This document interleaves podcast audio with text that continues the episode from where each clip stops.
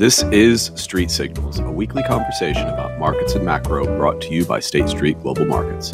I'm your host, Tim Graf, head of macro strategy for EMEA at State Street, based in London.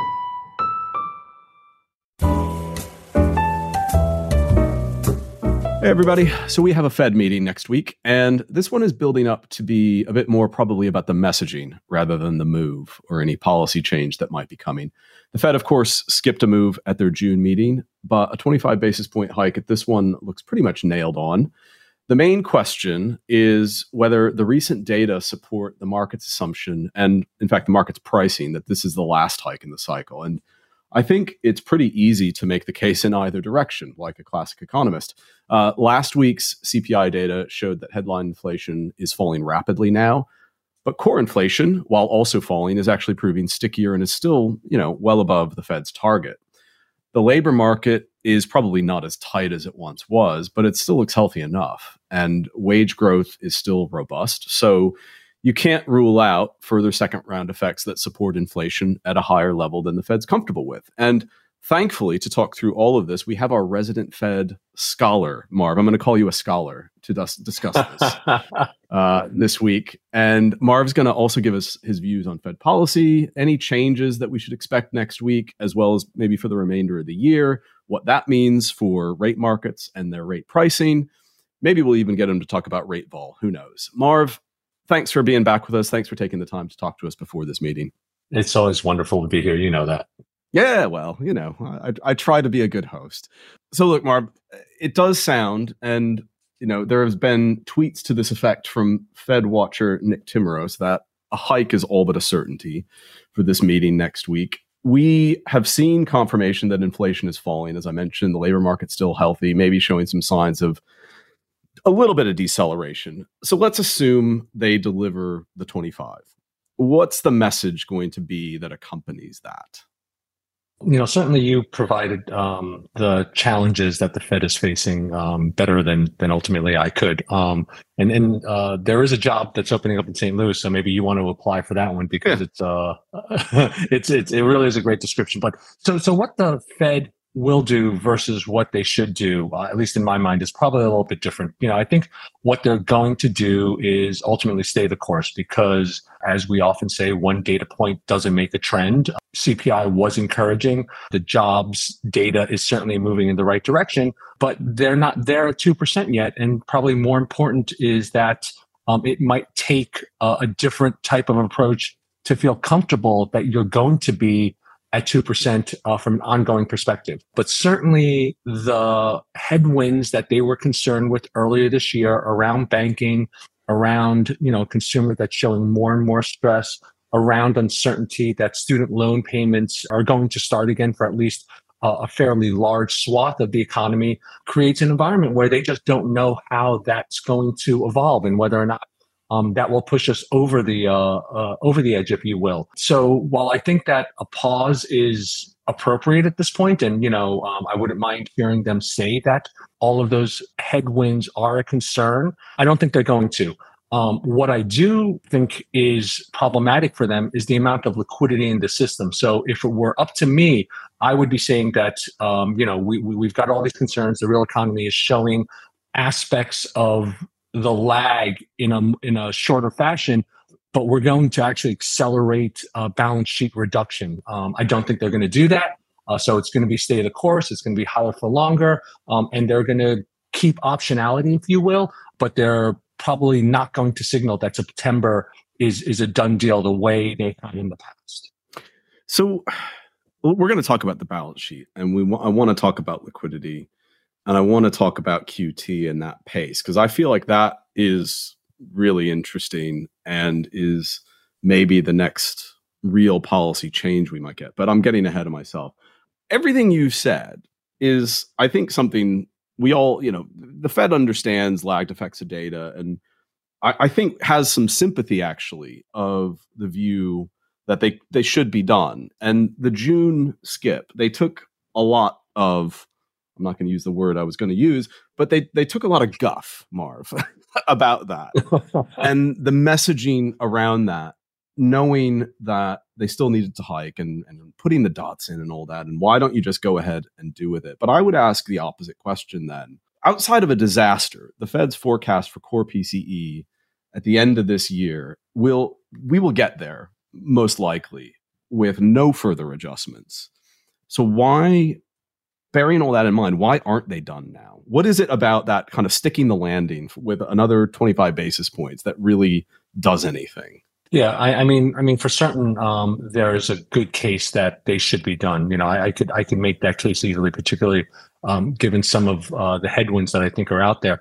The Fed and most monetary policy authorities have a tendency to over tighten. So, um, mm. you know, we're we're always we're always struggling uh, with that. But even uh, you know, this time around, we've got probably more uncertainty than we've had before from a structural perspective. I don't think that there are a lot of people out there that believe the jobs market is all of a sudden going to come in and you know we've got structural issues with the with the size of the labor force post pandemic um, that still creates a lot of challenges so from the perspective of actually getting to a sustainable 2%, you know, it probably does make sense for them to keep that tightening bias out there. If anything, verbally, um, and certainly from a higher for longer perspective. But, you know, it, it takes a bit of um, guts, if you will, to say that that we're done now when, when the data mm-hmm. is just moving in the right direction. And again, we only had one data point um, that kind of gets us there, even though even though it was a pretty encouraging number.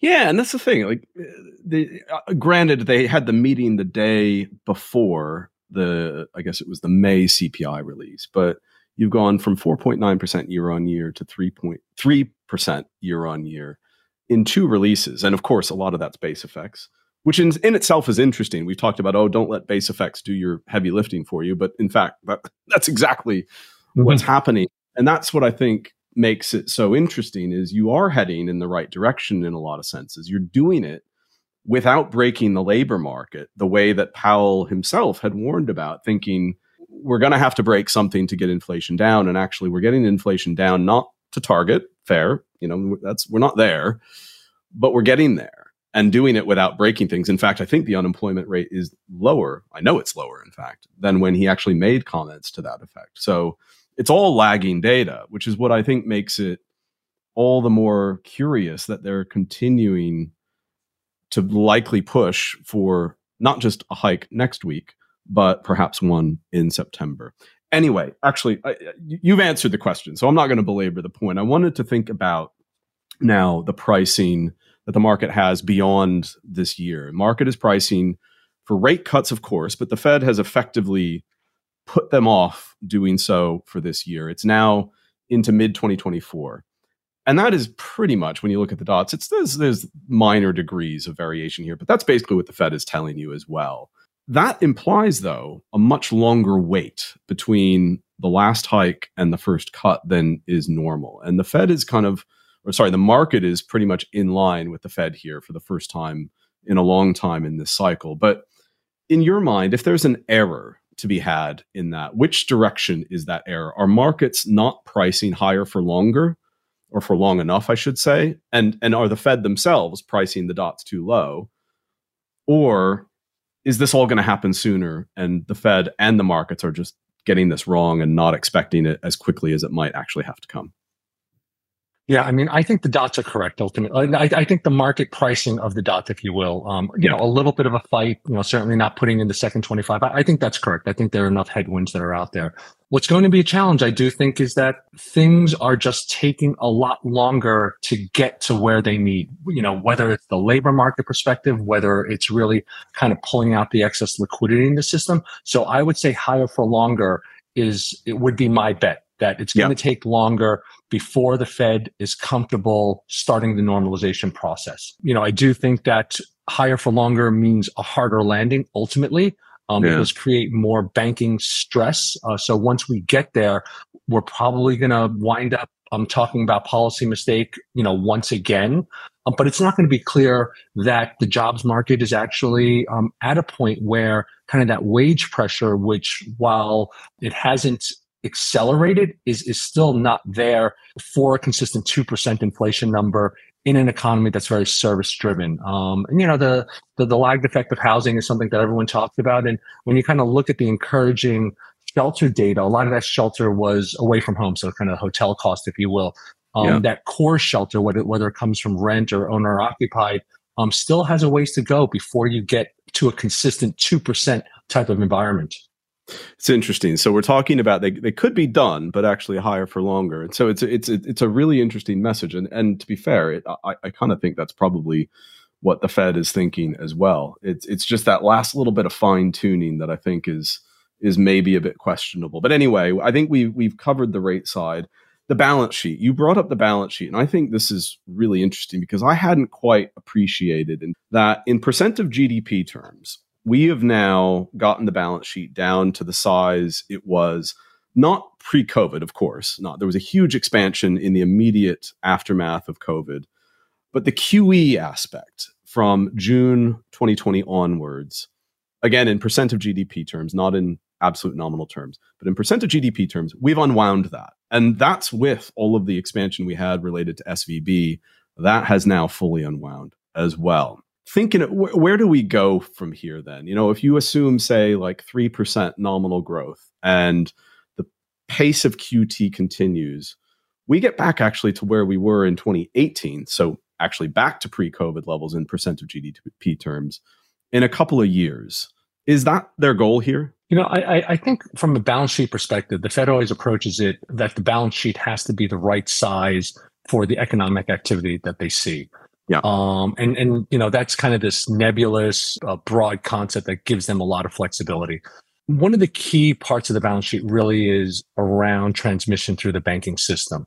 And from that perspective, we've seen the challenges to the banking system, even as the balance sheet remains as big as it is. And you've got this really new line item that they're dealing with, and that's the reverse repo facility yeah. and kind of how that affects everything. If we take a step back and we only look at excess reserves as being the important line item because it is the transmission into the financial system. They probably would want to see excess reserves remain ample so that there's not strain to the banking system. And broadly speaking, if we use history, that's about somewhere around 13% of overall deposits within the banking system. We're at about 16% now. So that's somewhere between 700 billion to maybe a trillion less uh, in excess reserves than where we are now. You know that is a number that we kind of get to sometime in the next nine months to let's say year year and a half um, depending on how much of the drawdown in the balance sheet comes from excess reserves relative to reverse repo.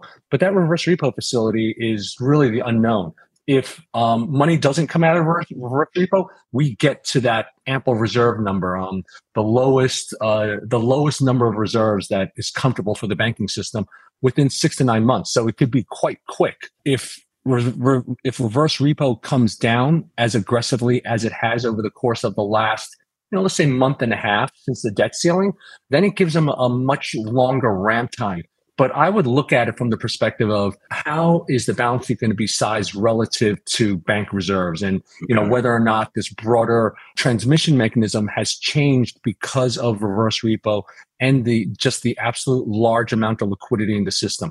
If they could get it back to pre COVID levels, that would absolutely be a goal but I don't think it's uh, realistic that the balance sheet is going to be able to get to that level, kind of given the strings that we're already seeing within the banking system. So, thinking about that, the time horizon, then, would you say that we are probably in a position to think about the end of QT by the middle of next year? Is that that makes sense? Yeah, for, for, for certain, I, you know, I think those conversations are, are going to um, uh, accelerate as we get into the end of this year. Um, I don't see how we get QT ongoing beyond 2024 at this point, um, just because bank reserves have come off so aggressively during the early stages of QT, a little less now. Uh, again, reverse repo is uh, picking up some of that um, excess weight, but a bigger balance sheet is probably something that we have as an enduring quality amongst most of the central banks, to be honest, post COVID. Do you think, and this is related because reserves, of course, are all about kind of inside money and then that fuels ideally credit creation. I mean, the senior loan officer surveys, as infrequent as they are and as often lagging as they are, don't make for pretty reading. And they they're yet another thing you can point to as to whether, you know, they the Fed might well be done. Do you think they consider that then with respect to the level of reserves or is it just too slow for them to think about? Do they look at you know maybe more real time financial conditions as a way to gauge that? No, I, I think I think it, it, plays prominently. Powell referenced the fact that they were going to get the senior loan survey before um, you know a day or two before everybody else as they were going into the last meeting. So so it, so it's certainly something that they uh, look at quite uh, quite closely. Um, yeah. yeah, those those numbers are already at kind of recessionary type levels we haven't really seen a slowdown in actual lending consistent with just how tight that that survey shows at this point. Um, so again, kind of the lagged effects are, are out there, but I do think it played prominently in their view that they needed to start walking more gingerly rather than carrying the big stick that they had for the better part of last year Uh, last item on the balance sheet that I want to talk about, and, and this is something that got a lot of attention from especially the Perma Bear community. I won't name names here, but the rebuild of the TGA following the debt ceiling debacle or crisis or whatever you want to call it. We learned when that was resolved that it actually wasn't the the the debt ceiling itself wasn't the problem. It was the resolution of the debt ceiling that was the problem because it would re- rebuild the TGA and in theory drain reserves faster. But of course, as you've talked about, the reverse repo facility picked up that slack. Can you talk through the mechanics of why we avoided that that outcome? The money market uh, fund complex was the most aggressive bidder for those treasury securities. So yeah. um, we didn't really need private money, people taking money out of their bank accounts to buy treasuries to absorb all of the bills that were um, that were being issued. That speaks to the amount of liquidity that's in the system. Um, that speaks to why the Fed needs to continue on this balance sheet process um, because uh, because um, liquidity is too big. But it also speaks to the fact that reverse repo is really altering the transmission mechanism in a way that we haven't seen before. So all of these money market funds bought the four to five hundred billion in bills that uh, Treasury issued within the last six weeks or so, and they paid for it with reverse repo. So it hmm. wasn't pressuring the banking system. And in a normal kind of environment where we don't have reverse repo, it is excess reserves that get drawn down. That's kind of the cadence that we that we normally look at when we have a debt ceiling event. Uh, reserves go up because yep. the government is spending their money. Um, and then once the government needs to take that money back, reserves go down. In this instance, this kind of reverse repo facility, which is almost like a shock absorber that's been created took on all of that excess capital that needed to be pulled out of the system and and it did it in a way that really i think put more liquidity kind of in the system and yeah. to a certain degree um, helped risk assets risk assets since since the debt ceiling it's certainly what served as a shock absorber because we were talking people were talking not we i won't use that word it wasn't me uh, people were talking about 10% equity market corrections and of course that that just obviously never materialized. We we may well get that, but it's not going to be because of the TGA probably. Well, listen, Marv, uh, we we always have to finish here with a view. The the curve especially I think is interesting because we've had as we talked about CPI data that came in a little weaker than expected and and showed this fall in headline inflation that was much more rapid than was expected. We've seen re-steepening of the curve. And I wanted to, to, also marry that, of course, with the thoughts about short rates, where we're talking about higher for longer. Ballpark, what do you think the curve does here now? If higher for longer, especially, is realized, do we see, you know, bearish re-steepenings of the curve are pretty rare. They tend to happen and then get quickly reversed as short rates catch up. Is that what we're talking about here, or do you think this is just a continued flattening or a resumption of flattening, I yeah, should say?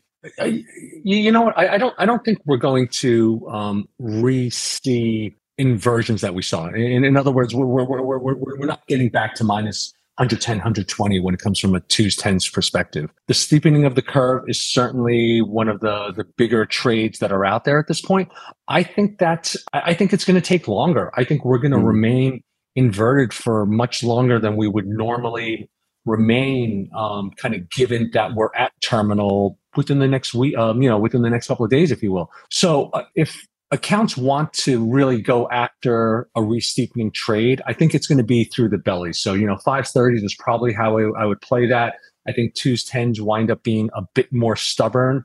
Um, there's a there's probably a fly trade um, that's in there where mm. uh, the belly outperforms some of the wings. Um, I, I, think that's how you approach the curve at this point. Um, and really, you know, be cognizant that if we're talking about continued inversion of the twos tens, we're getting um, particularly if particularly if it's for the next six months or, or more, you're getting to historic degrees of inversion, and that does have impacts on the banking system, even if from an economic signaling perspective, it's not as accurate um, as let's say it's been in the past, where you know once you get to once you get an inverted twos tens, you have a recession within within the next year. Well, you know what, we're going to be there pretty soon, and quite mm. frankly, we're, we're probably not going to be in a recession. So from that perspective, you know, it's pushed off, but um, that inverted curve does still have an impact on various financial assets.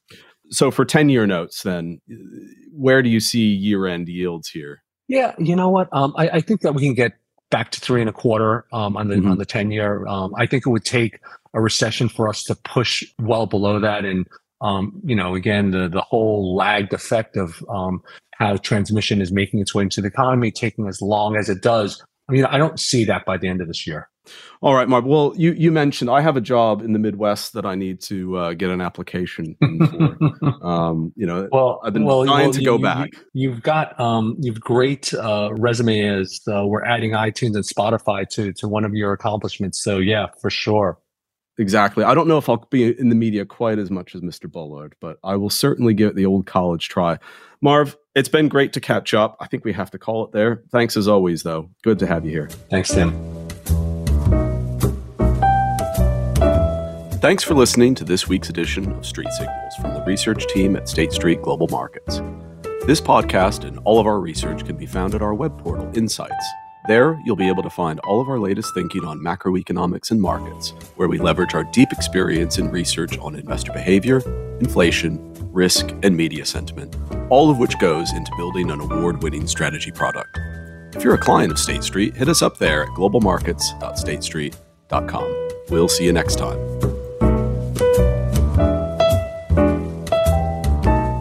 This communication is provided by State Street Bank and Trust Company, hereafter referred to as State Street, and is for informational purposes only and is not intended to suggest or recommend any transaction, investment, or investment strategy. It does not constitute investment research, nor does it purport to be comprehensive or intended to replace the exercise of an investor's own careful, independent review and judgment regarding any investment decision. This communication and the information herein does not constitute investment, legal, or tax advice and is not a solicitation to buy or sell securities or any financial instrument nor is it intended to constitute a binding contractual arrangement or commitment by State Street of any kind. The information provided does not take into account any particular investment objectives, strategies, investment horizon, or tax status. The views expressed herein are the views of State Street as of the date specified and are subject to change without notice based on market and other conditions.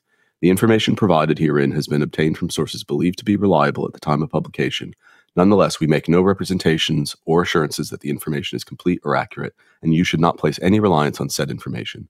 State Street hereby disclaims any warranty and all liability, whether arising in contract, tort, or otherwise, for any losses, liabilities, damages, expenses, or costs, either direct, indirect, consequential, special, or punitive, arising from or in connection with any use of this communication and or the information herein.